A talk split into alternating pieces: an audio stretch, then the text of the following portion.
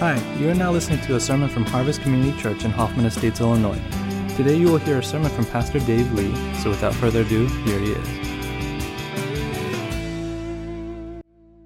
Sermon series you will ever, ever be part of in the history of your life.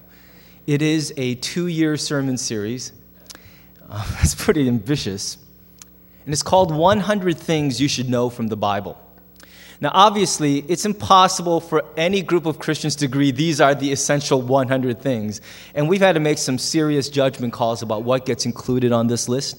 But we just felt like, as a church, if you sit under the teaching of a church for a couple years and you still don't really have a good idea of the broad sweep of what the Bible talks about, that's a problem. And so we wanted to just identify 100 key themes that we think are so important that if you've been walking in the church for a while, you should know something about these things.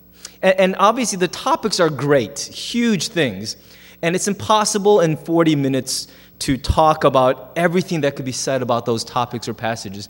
So, along the way, we're going to have to make some very serious editorial decisions, and we've done that this morning. And, and I want to start by talking about creation because that's really appropriately where the story should begin. Now, what's really cool is we're going to have a companion webpage that's already posted where you're going to get to download more resources if you're interested in the topics we're presenting and learn more on your own. The, the links that we put up for today's message are kind of interesting. There's some cool things on there. Not all of them put up from a Christian perspective, but all of them guaranteed to provoke your thinking and help you engage in further exploration on your own. There's also a little timeline. It's a little application on the web page that you can scroll across and see all 100 topics in advance. And each week that we preach on one of these topics, our brother Heath, who is an artist, like I said before, is going to put together a, a, an illustration for us. That's the first one. And if you can see what that is, it, it shows how when God was creating the world, He caused waters to swirl up and He was forming this planet, and it all seems rather chaotic. I, I'm not sure how it would be depicted in, in a motion picture, but Heath is trying to capture that sense of the swirling elements and how God was just assembling the world with His spoken word, and the elements were obeying Him and forming into this planet that we live on. And it's a cool illustration, and I've seen sneak peeks at some of the other things He's going to do. And I think um, each week it's exciting to go to the webpage, see the new illustration, and then download some more of the resources. And as I said before, we're also encouraging the whole church to um, read the Bible along with us over the next two years. I just want to see another show of hands. I asked last week, but I just got to know who joined us. How many of us are doing the two year Bible reading program together? Just raise your hands. Raise them high. Raise them high. All right, great. If you're not doing it, it's still only the 11th. Okay? And it's really not too late. It, it'll just take one good, long, solid two hours of reading, and you'll be caught up with the rest of us. I'm urging you, please do not miss this chance to just get through the Bible. By the way, if you didn't raise your hand, but you're on another reading program, like a one year or a six month, could, could I see your hands just so I, I don't make you feel bad for nothing? All right. There you are. Great. I'm also, uh, also on a one year plan. But I want to encourage you to get on some kind of a plan because reading the Bible every day is one of those disciplines it's kind of hard to keep track of. But when we're doing it together and there's accountability, it's somehow easier to get through it. And maybe this will be your chance to get through the whole Bible cover to cover with us. All right? Well, as mentioned here, the first message is on creation, and it's a very long passage, as almost all of them promise to be over the next couple years. And so I'm not going to post the whole text for you, but we're going to interact with different parts of it. And each time we're going to bring the laser sharp focus on a few important themes that come out of that topic. The first theme out of the topic of creation, how it all began, is origins. There's a really cool quote here by a 17th century um, scholar named Gottfried Leibniz. And here's what he says Why is there something rather than nothing? Now, at first I read that, I'm like, whatever, but if you think about it, it's a very profound question. If there is no creator, no first cause, doesn't it stand to reason that the most logical thing is there shouldn't be anything? Why is there matter? Why is there a universe? Why is there space? And he asks this question because it really, it really pushes us. The fact that things exist forced the question how on earth did it get here unless there was a first cause? It's, it's fascinating to me that every human culture and every religious system has some kind of a creation story or creation myth embedded in it. It seems as if from the moment that a young child asks her, his, her parents, you know, where did I come from, mommy and daddy? That's the, the dreaded question, right? Where did I come from? And you begin by telling them a, a long necked bird brought them in a, in a satchel or something. But it's a question we all have. Here I am, I've grown into self awareness. How did I get here? How do I find myself on this planet? And every group of people has seemed to ask that question because it is a central question in the human experience. What is my origin and what is our origins? Many of the more primitive religions don't go beyond the, boundaries of the human race to ask about the universe, but they simply ask, where did Earth come from and where did people and animals come from? But there's another quote I want to introduce you to. It's uh, Albert Einstein said this The most incomprehensible thing about the universe is that it is comprehensible. Meaning, how did we, who many in his camp believe are just evolved monkeys, come to comprehend the universe around us and send up devices that could shoot photographs of the distant reaches of our galaxies? How do we do that? The amazing thing is that we here on Earth are aware of more than just the Earth. That the stars are not just little holes punched in a black veil or lights hanging in the sky. They are stars and galaxies and planets. And for us to be aware of that expands the scope of this universal question so that we're left asking not just where did we come from, but where did everything come from? You might not believe me, but as, as a younger man, uh, as a young boy, like 12, 13, I would freak myself out all the time asking these questions of myself. Where is all this stuff from? And if there's a boundary to the universe, does it sit in a room or in a snow globe on the desk of some great being? Like, what is all this? And where does it all end and where did it start? Well, a lot of smart people have really tried to come up with the answers to questions like that. You know, they, they ask, where did it all come from? The Big Bang Theory, by the way, how many of you guys are familiar with the Big Bang Theory? It means if you graduated elementary school, you've got to know something about it, right? It's the most prevalent theory for how everything began. It started as it, from the observation that if you look at the heavens, it seems that all the galaxies are moving at a uniform rate, and they seem to be going in one radial direction away from a central point somewhere in the universe. And so the deduction is if you trace all that back, the universe is a result of a great explosion, and ever since it's just been expanding outward. And so if you extrapolate backwards in time, you can say that the whole universe once started from a single point and a single particle of matter. That there was a time when time didn't exist, where there was no such thing as space, time, or matter. There was just nothing except what we call this primeval atom. This incredibly dense particle of material that one day banged and became everything. Became you, me, these pews, this building, this planet, the Milky Way galaxy. That's kind of a, an unbelievable thing, but I will say this the Big Bang Theory seems most closely to fit the scientific data. When I hear, and, I know the old school creationists are like, he said Big Bang and he didn't seem to call it the devil's work. You know, I, I, was trained in the sciences at one point in my life, and as I look at the data, the, the Big Bang is actually f- a pretty good explanation for what we see around us. Where it falls apart is when it ex- exits the realm of science and enters the realm of philosophy and faith. It falls apart where it tries to answer the question so, where did that first little particle come from and what made it bang? I actually don't think the Big Bang and its central principles is any threat to the Christian or creationist worldview. I think it might very well explain exactly how God called the universe into being and how it's been expanding ever since. But the one question we have to wrestle with is where did that particle come from and what made it bang? Right? Did you know the Big Bang is actually a derogatory term made, made by a guy named, is coined by a guy named Fred Hoyle, I think, who wasn't, he was a detractor of the Big Bang Theory, and he was trying to make fun of the scientists by going, ooh, they believe in a Big Bang. But it actually seems to be what happened. What made it bang? Where did it come from? I think the first four words of our Bible address that question head on. In the beginning, God. In the beginning, God. Now, whatever you put after that, the point is before there was any beginning we can understand in this universe, there was God. He always was, He always is, He always will be. You know, the most honest answer I ever heard from a secular scientist came from one of my professors when I was in graduate school down at Emory University. We got to talking about DNA, that's what we were studying, but we further went on to say, how did all this come into being, this idea of evolution which you embrace? How did everything, if we trace it back, get started? And he said, Well, obviously, the Big Bang, any self respecting scientist knows that the Big Bang is how it all began. And I got him all the way back to that particle and I asked him, Doctor, I won't tell you his last name, but Doctor, call him Dr. M. Where did it come from and what made it bang? And he gave me the most honest answer I've ever heard. He said, You know what, Dave? That's a very good question.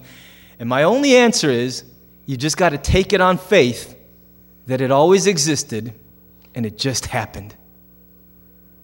That's an honest answer because he understands that science as a tool cannot go beyond that piece of conjecture. It can't prove anything. It can't tell you because there's no cameras there. it's absurd that the universe, in which everything has a cause, no matter pops out of thin air and becomes something from nothing, that the universe itself then doesn't obey its own laws.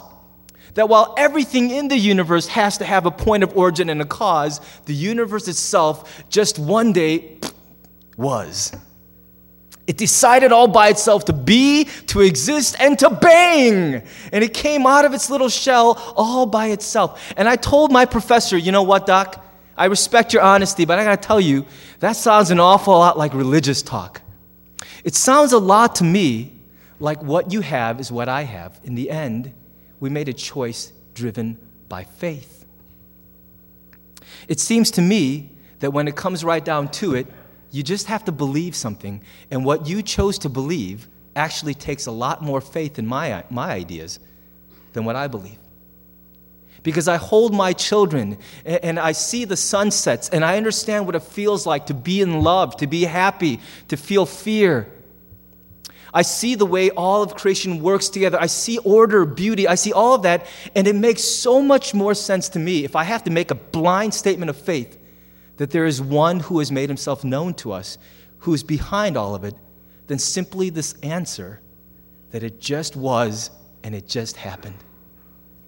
Now, I think ultimately the reason I'm sharing all this scientific seminar type stuff with you is because it may not sound like a religious question, but it is the ultimate and foundational religious question.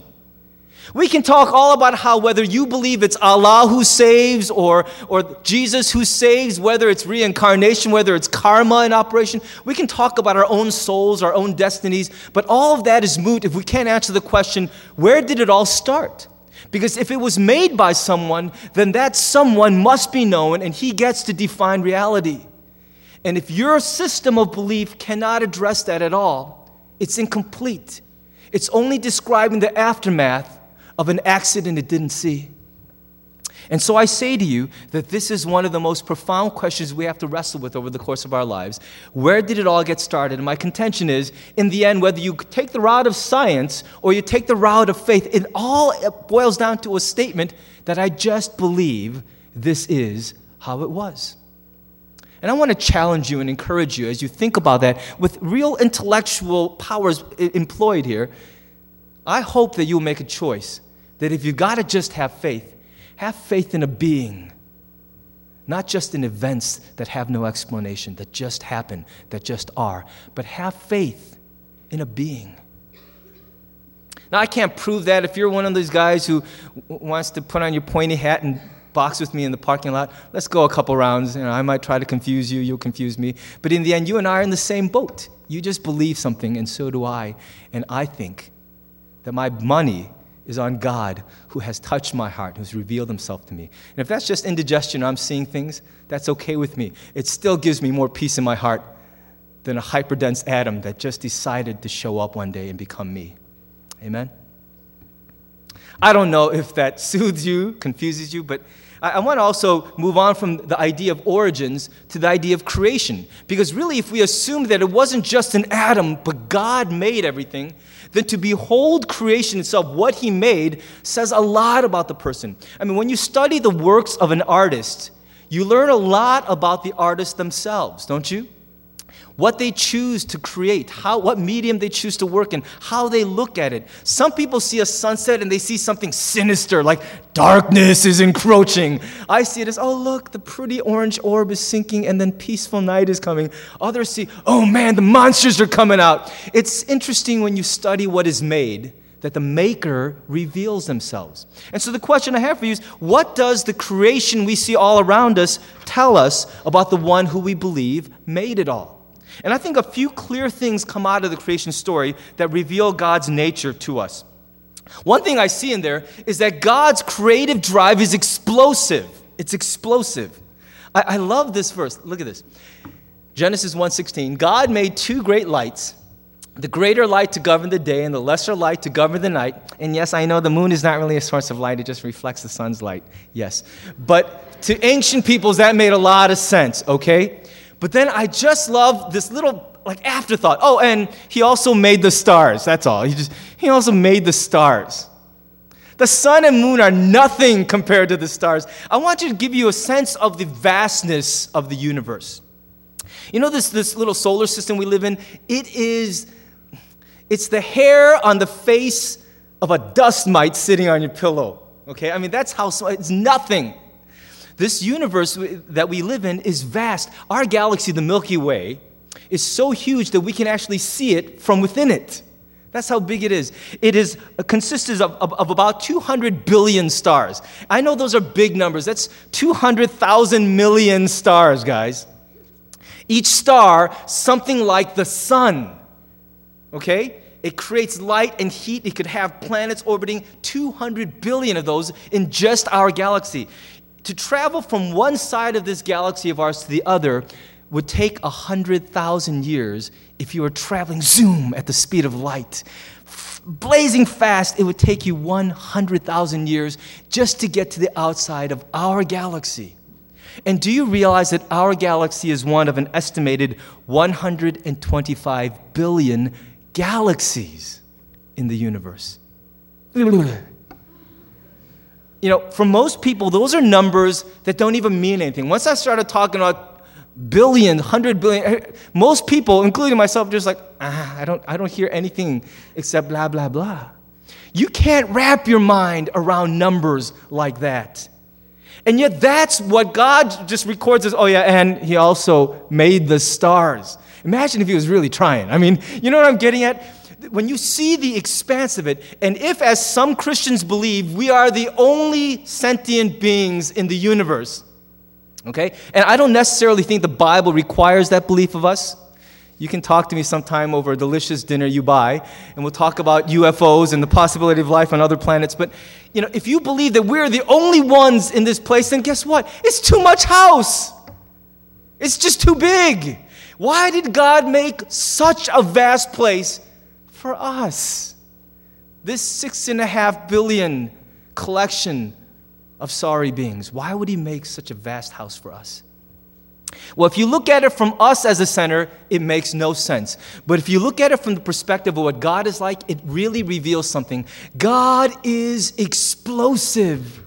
When he decides to make a universe, he doesn't start with a diorama in a shoebox. He goes big. He says, I'll make the stars, and he makes hundreds and hundreds of billions of them. And he scatters them all over the farthest reaches. This is the size, the explosive drive to create that our God has. And scripture teaches us that God deposited into each of us his image. His image. That means that this explosive desire to create is also deposited in each one of us. Now, you know that's true if you have kids because children, I don't know what it is, you give them a piece of paper and a crayon, they are in heaven. You could ignore them for at least a good hour while they're just like creating stuff. You give them arts and crafts, children are so excited about arts and crafts. Some people, grown ups are too, but I think it really fades in us as we get older and we get serious about the business of running the world. We forget that one of the great things God put in us is this desire to create things, to make something wonderful. And if that's faded in you, if you've become a really boring grown up, and if I gave you a bunch of glue and some, some popsicle sticks, you'd be like, what? Something died inside of you, man. Something that used to be there has been suppressed, but it's in there because God gave us His image.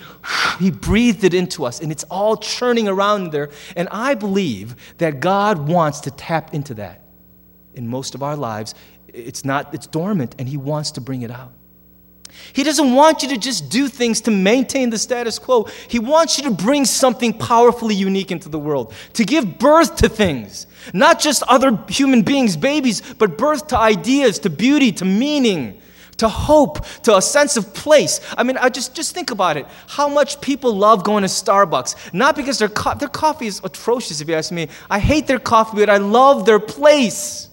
It's something about it. I, I would rather meet someone at Starbucks than in most other places, and I'll endure the coffee because I like that space. They've created a third place, haven't they? Why is it that some people's houses are so much more inviting than other people's houses? You know, growing up, everybody had that one dorm room that everyone hung out at, that one apartment that you always crashed at after class, because people sometimes create place. Whatever it is, there is something churning in you which has been squelched by years of growing up. And I believe God wants to set it on fire and explode something in you. If you're musical and all you do is play other people's songs, I think it's time God is saying, Why don't you write the music I put in you? Write something, draw something, create something because it's in you. All right, enough said about that. If you look also at creation, another thing emerges out of it, and, and that is that God's creative drive is imaginative. It's ima- Look at that crazy looking thing. Who designs a bird that looks like that? I mean, it's blue. Look at the, the shade of blue, and then its butt is all yellow, and then it's got eyeballs all over its fan. And that's it's just crazy if you think about the creation that God has made. One look, not even at the heavens, but just at our own planet. It is exploding with diversity. You know, I was just toying with this idea over the week that there are all these one word realities in our world. Like, we say words like, I don't know, uh, let, let's, let's pick one bird. Okay, bird. And it's just one word in English, but look at God's imagination at all the different kinds of birds. I, I included as many as I could find there, but there are so many more. How about a word like uh, dog?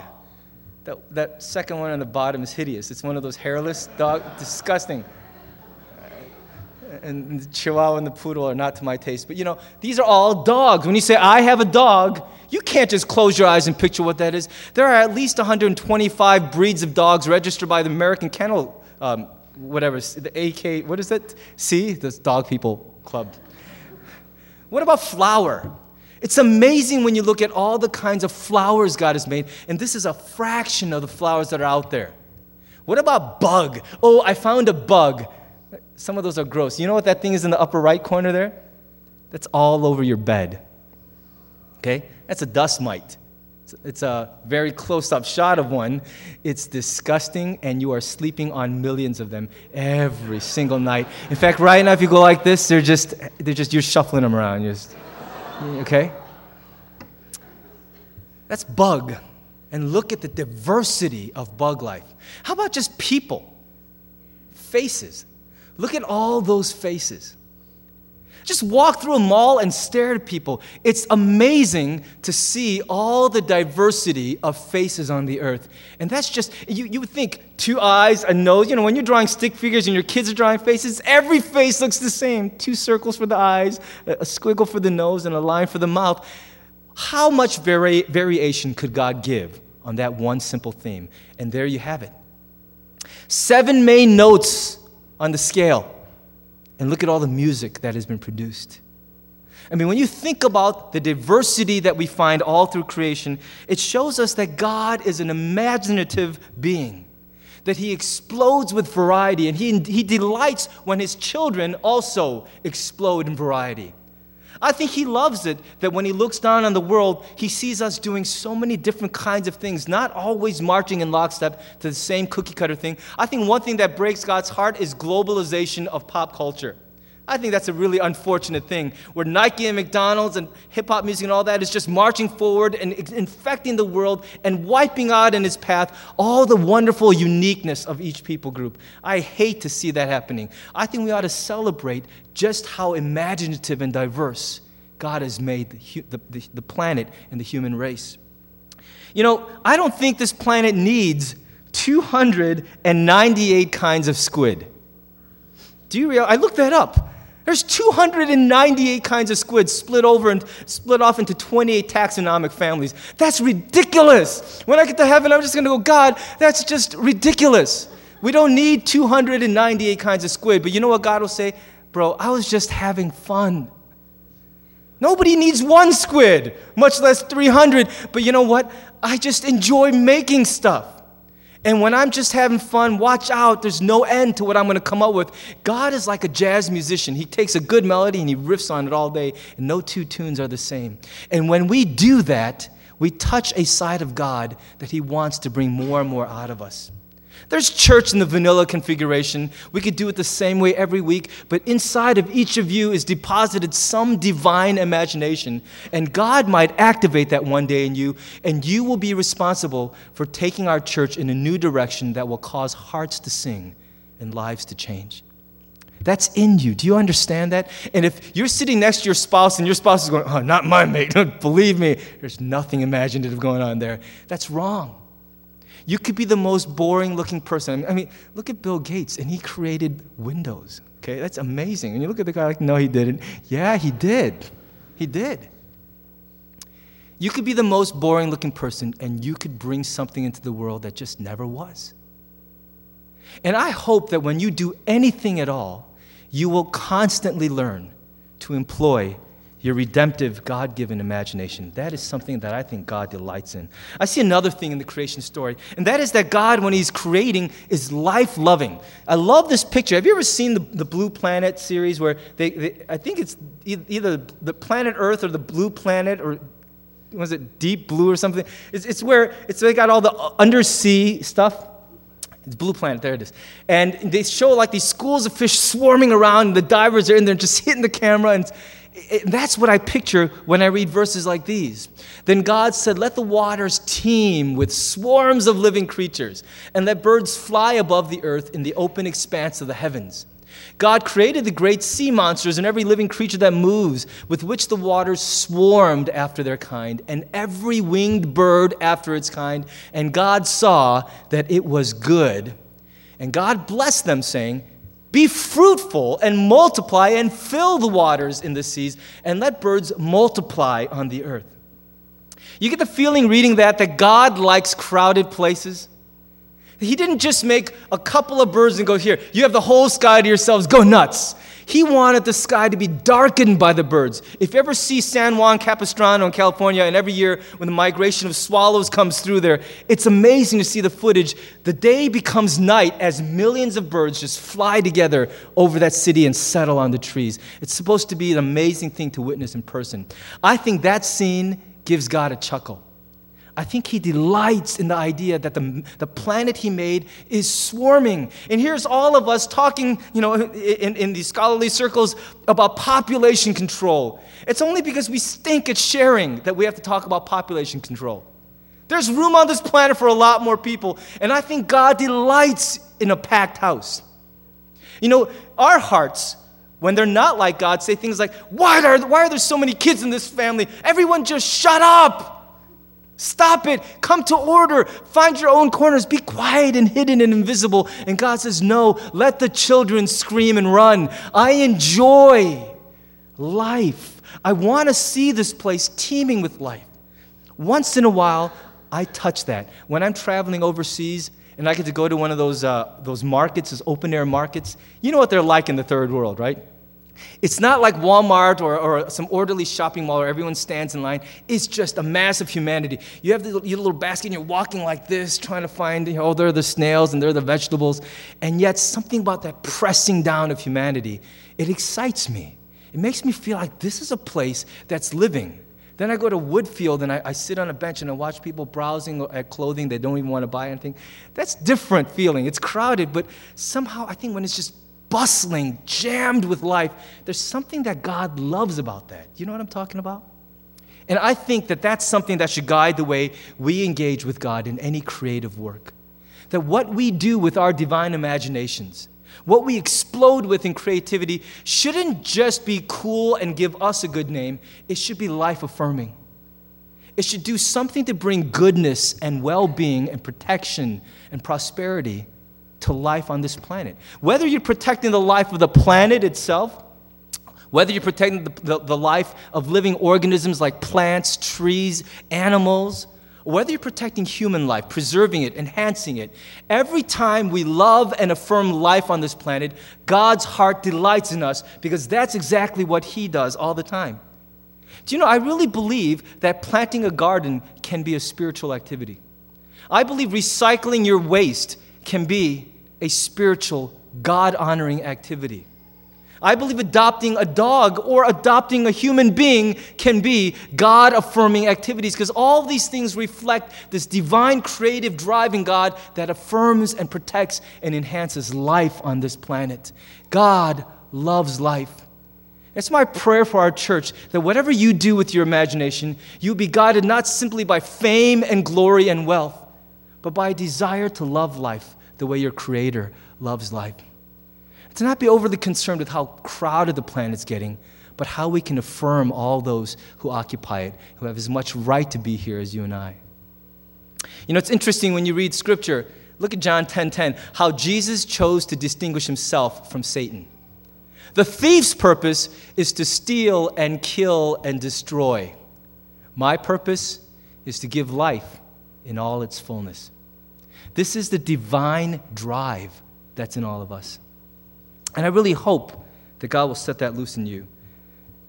We're getting close to the finish, so hang on with me. I see one last thing that I got to mention about God's creative drive, and that is that there's beauty there. You know, just look at that. That's just our, a ball of rock, really, in water. It's all it is. It's the planet we live on.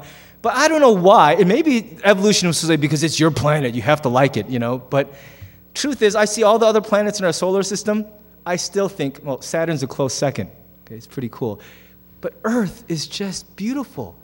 The blue, the white, the green, just something about it it, it, it, excites me. And I think if the ball itself is just beautiful, and the closer you zoom in, it gets more beautiful all the time. I think it's an amazing thing that God filled the world with so much extravagant beauty. You know, if you're an engineer, in the world of total functional pragmatism, beauty is unnecessary. A car doesn't have to look cool, it's just got to work well and have good gas mileage. And that explains all of Eastern Europe's car production, doesn't it? I mean, if you've ever seen the cars in Eastern Europe, they are not driven by the American love of cars and their beauty.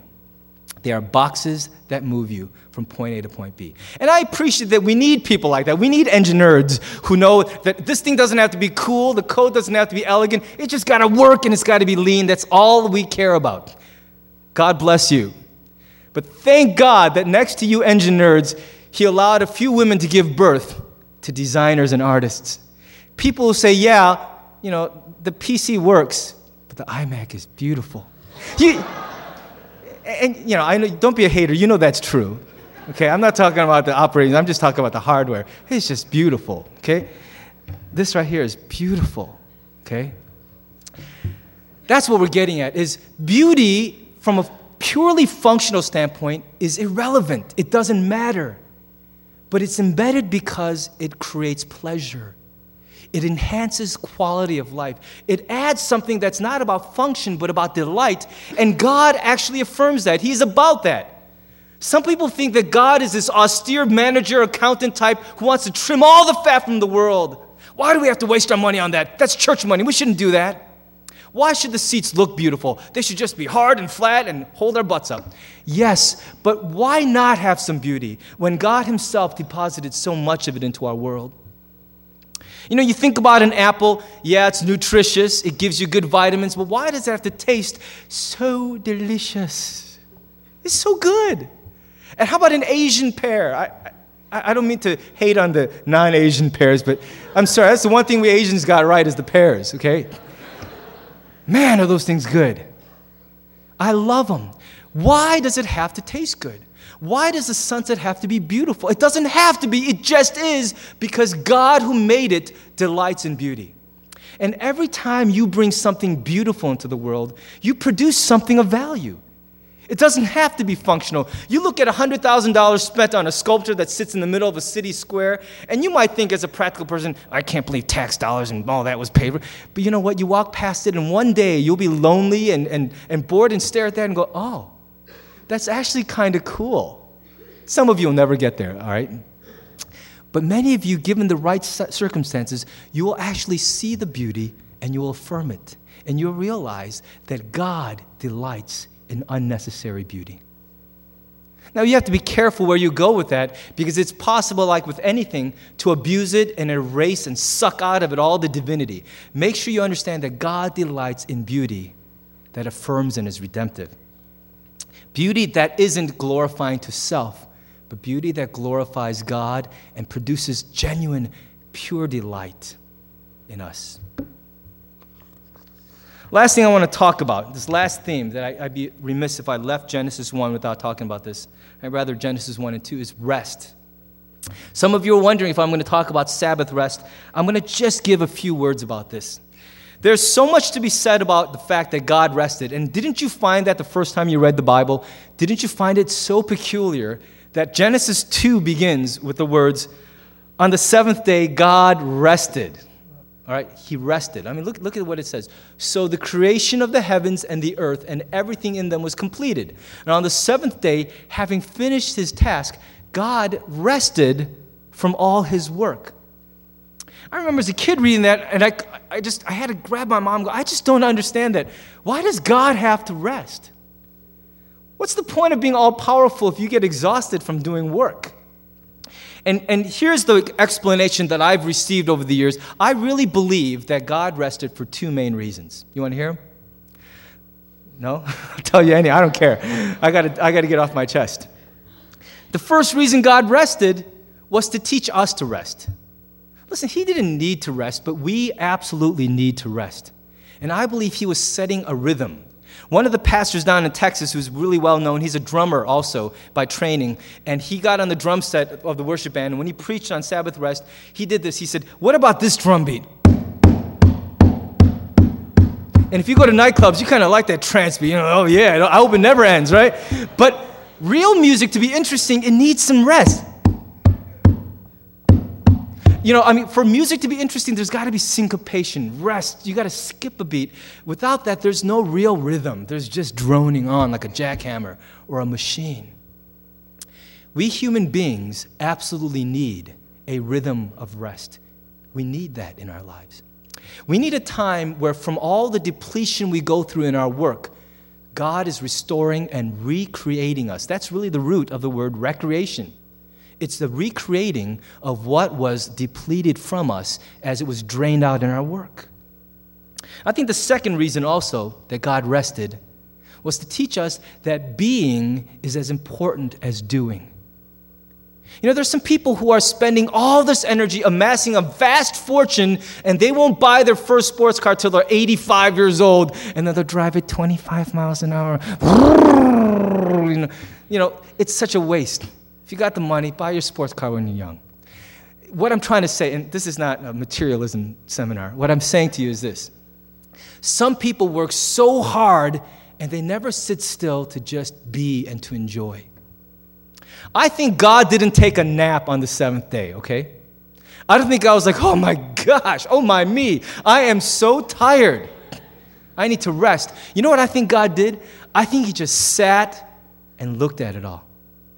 If I were God, you know what I'd do is I'd shrink myself down and just zoom at light speed through the universe, looking at all the galaxies. I, I just imagine the delight, all the different planets and the weird things, purple trees and tree trunks made out of diamonds and stuff. Imagine what could be out there in the universe. And if I were God, for a day I just sit and be and take it in and enjoy it. You know, that's a lesson to us. Because the Sabbath rest is such an important part of the rhythm of life, and most of us in America are totally missing out on that.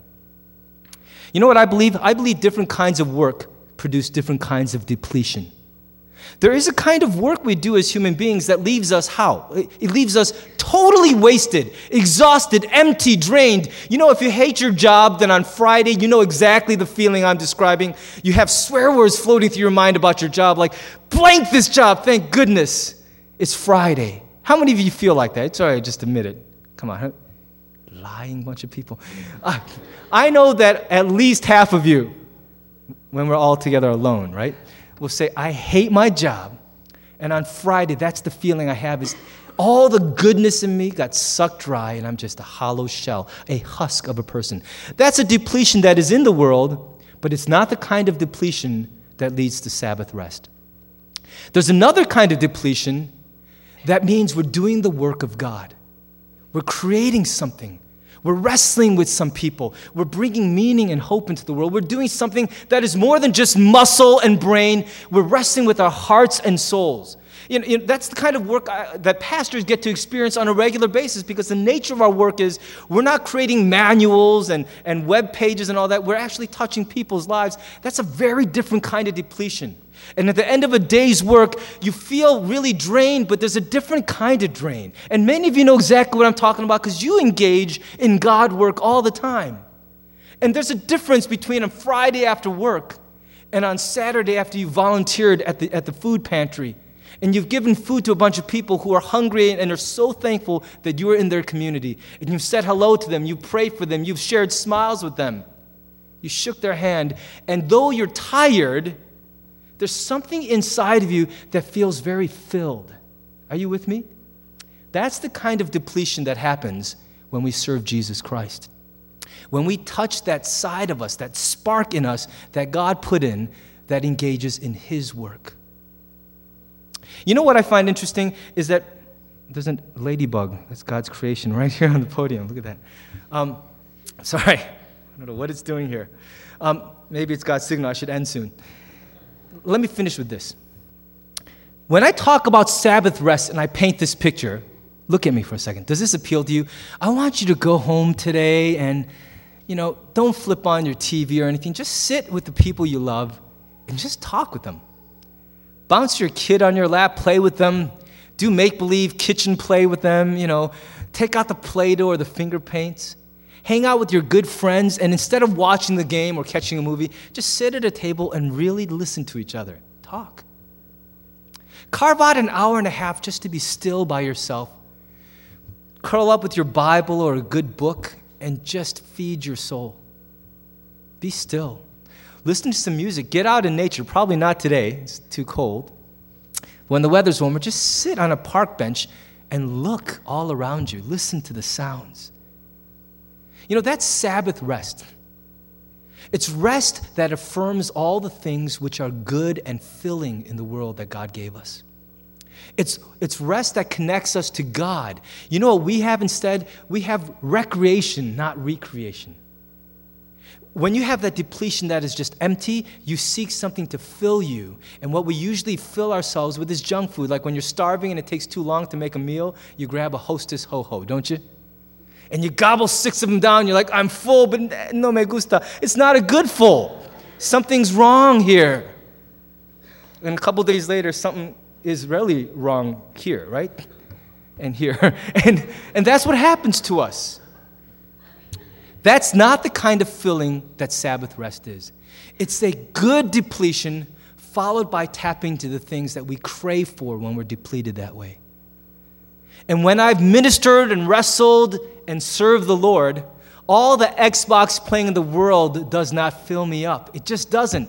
It allows me to disappear for a while, it allows me to shut down and forget. But somehow I curl up with the Word of God or I just play with my family and my heart is filled up again. It's not draining to me, it charges the battery that got drained. You know, when you're dying of thirst and I say, hey, here's some bread, is that a good thing? Like, are you stupid? But if I hand you ice cold water, I've hit the spot, haven't I? The reason that Sabbath rest is a hard sell in America is that we're not engaging enough in the kind of work that depletes us the right way. But if we will do it, we will start to crave that kind of rest which the Sabbath has been set apart for. Do you get that? So I want to really encourage all of us. Think about the activity that occupies your week. And think about whether it just leaves you dry and empty or it leaves you with that kind of depletion that is still deeply satisfying that makes you yearn for recharging with God and with the people that you love. If that's the case, then you've discovered why God gave us the gift of Sabbath rest. But if all you'll do is go home today and play and work very hard at recreation, you have missed the point, and you will face Monday strangely a little more tired because of the weekend than you should be. I don't know where God's got you today, but I want to just review quickly for you so you remember it. Origins, no matter where you land, it boils down to faith. If you're going to have faith, have faith in God, not in stuff. And remember that God put a spark in you that has been dying as you aged, but He wants to tap into it today. Some of you guys who always have a scowl and look way too grown up, for just a moment, look at your neighbor and giggle or smile. Just do something that reminds you there's still, come on, just smile. You'd be surprised. Hans, come on, smile. You'd be surprised how infectious it is to remember that there's a spark in us that we should never let die because that's God and His image in us. Tap into it, allow Him to use that, and let Him allow you to create something.